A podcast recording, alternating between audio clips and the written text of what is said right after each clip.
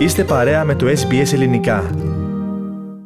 Ραδιοφωνία SBS, ακούτε πάντα το ελληνικό πρόγραμμα στην επιμέλεια και παρουσίαση της σημερινής εκπομπής ο Πάνος Αποστόλου. Να συνδεθούμε με την Πέρθη της Δυτικής Αυστραλίας. Εκεί μας μας περιμένει ο ανταποκριτής μας, ο Κώστας Δημητριάδης. Κώστα, καλησπέρα και σε σένα. Καλησπέρα σε όλους από τη Δυτική Αυστραλία.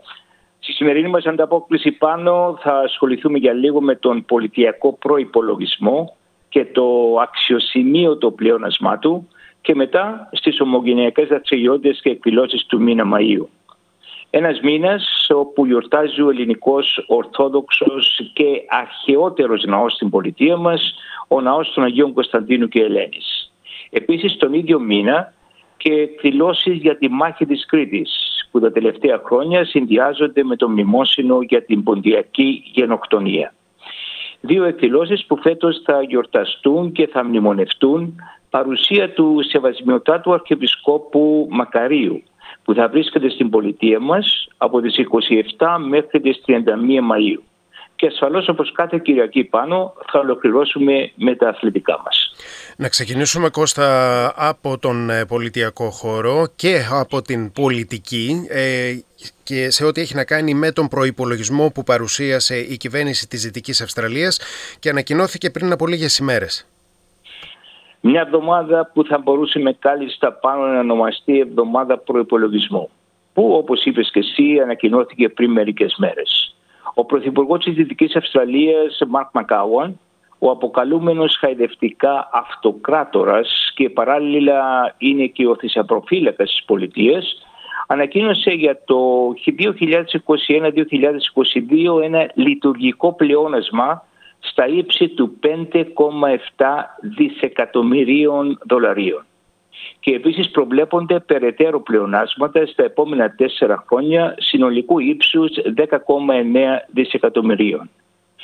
Και για πρώτη φορά σημειώνουμε ότι το χρέος κατέβηκε κάτω από, το, από τα 30 δισεκατομμύρια δολάρια και για πρώτη φορά από το 2015. Ασφαλώς στη μερίδα του Λέοντος, ε, στο πλέονασμα αυτό έχουν τα δικαιώματα εκμετάλλευσης των σίδηρομεταλλευμάτων και μέρος του πλεονάσματος, όπως ανακοίνωσε ο Πρωθυπουργός, θα διατηθεί για μέτρα ανακούφισης του κόστους διαβίωσης για τις οικογένειες της Δυτικής Αυστραλίας. Ένα από αυτά είναι μια πίστοση 400 δολαρίων στο κόστος ηλεκτρικής ενέργειας. Δεν ανακοινώθηκε όμως κανένα πάγωμα στα τέλη και φόρους. Του αντίον, η τιμή της ενέργειας θα εκτιναχθεί κατά 2,5% από τον Ιούλιο και θα υπάρξουν αυξήσεις στα τέλη άδειας οδήγησης και υπηρεσίες έκτακτης ανάγκης. Λοιπόν, αυτά λοιπόν από τον προϋπολογισμό. Να πάμε στην ομογένεια, να ξεκινήσουμε με τις εκδηλώσεις για τη γιορτή της ε, ενορίας των Αγίων Κωνσταντίνου και Ελένης Κώστα. Πολύ σωστά πάνω τις προετοιμασίες από την ενορία των Αγίων Κωνσταντίνου και Ελένης για τη γιορτή των Αγίων. Χωροστατούντος του Θεοφιλεστάτου Επισκόπου Κιανέων κ. Ελπιδίου Αρχιερατικός εσπεριώνει λοιπόν την Παρασκευή 20 Μαΐου, αρχιερατική λειτουργία το Σαββάτο 21 Μαΐου και λιτάνευση της ιστορικής εικόνας των Αγίων. Και την Κυριακή 22 Μαΐου μετά τη Θεία Λειτουργία το καθιερωμένο ετήσιο γεύμα στην αίθουσα της κοινότητας δίπλα στην Εκκλησία. Να πούμε επίσης ότι στο γεύμα αυτό θα πληρωθεί και λαχείο που κυκλοφορεί επί του παρόντος στην παροικία μας τα κέρδη από το οποίο θα διαδεθούν για τη συντήρηση του ναού των Αγίων Κωνσταντίνου και Ελένης. Και να πάμε λίγο και στις λεπτομέρειες για την ε, προγραμματισμένη επίσκεψη του Σεβασμιωτάτου Αρχιεπισκόπου Αυστραλίας κ. Μακαρίου στην ε, πολιτεία σας Κώστα.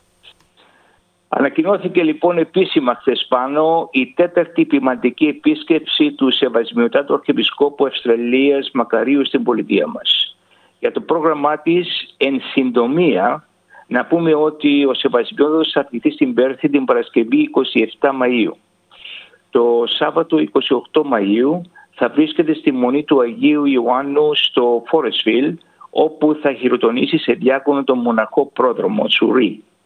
Την Κυριακή 29 Μαΐου θα βρίσκεται στον Ευαγγελισμό της Θεοτόκου για το ετήσιο μνημόσυνο για τους πεσόντες της μάχης της Κρήτης, 81η επέτειος, που συνδυάζεται φέτος με την κοινοκτονία των ποντίων.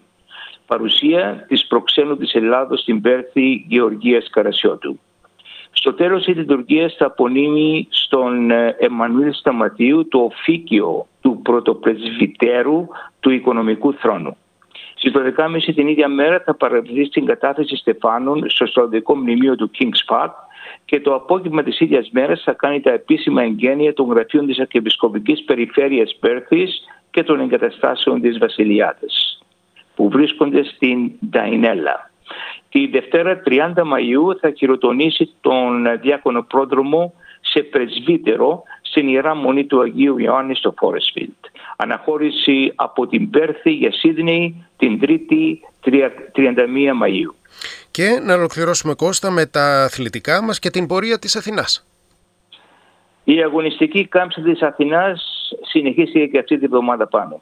Μετά τη συντριβή της ε, την περασμένη εβδομάδα Χθες ισοπαλία στην έδρα της στο Ευάγγελος Λίτης 1-1 με την ομάδα του Inglewood United. Μια ισοπαλία που την έριξε στην τέταρτη θέση του βαθμολογικού πίνακα. Το ερχόμενο Σάββατο ένας καθοριστικός αγώνας εκτός έδρας με την πρωτοπόρο ομάδα του Σορέντο. Και με αυτά, Κώστα, να ολοκληρώσουμε εδώ την ανταπόκρισή σου. Σε ευχαριστούμε πολύ. Θα ξαναλέμε την επόμενη Κυριακή. Καλό σας βράδυ από την Πέρθη της Δυτικής Αυστραλίας. Ήταν ο Κώστας Δημητριάδης, ο ανταποκριτής του προγράμματος στην Πέρθη της Δυτικής Αυστραλίας. Θέλετε να ακούσετε περισσότερες ιστορίες σαν και αυτήν; Ακούστε στο Apple Podcast, στο Google Podcast, στο Spotify ή οπουδήποτε ακούτε podcast.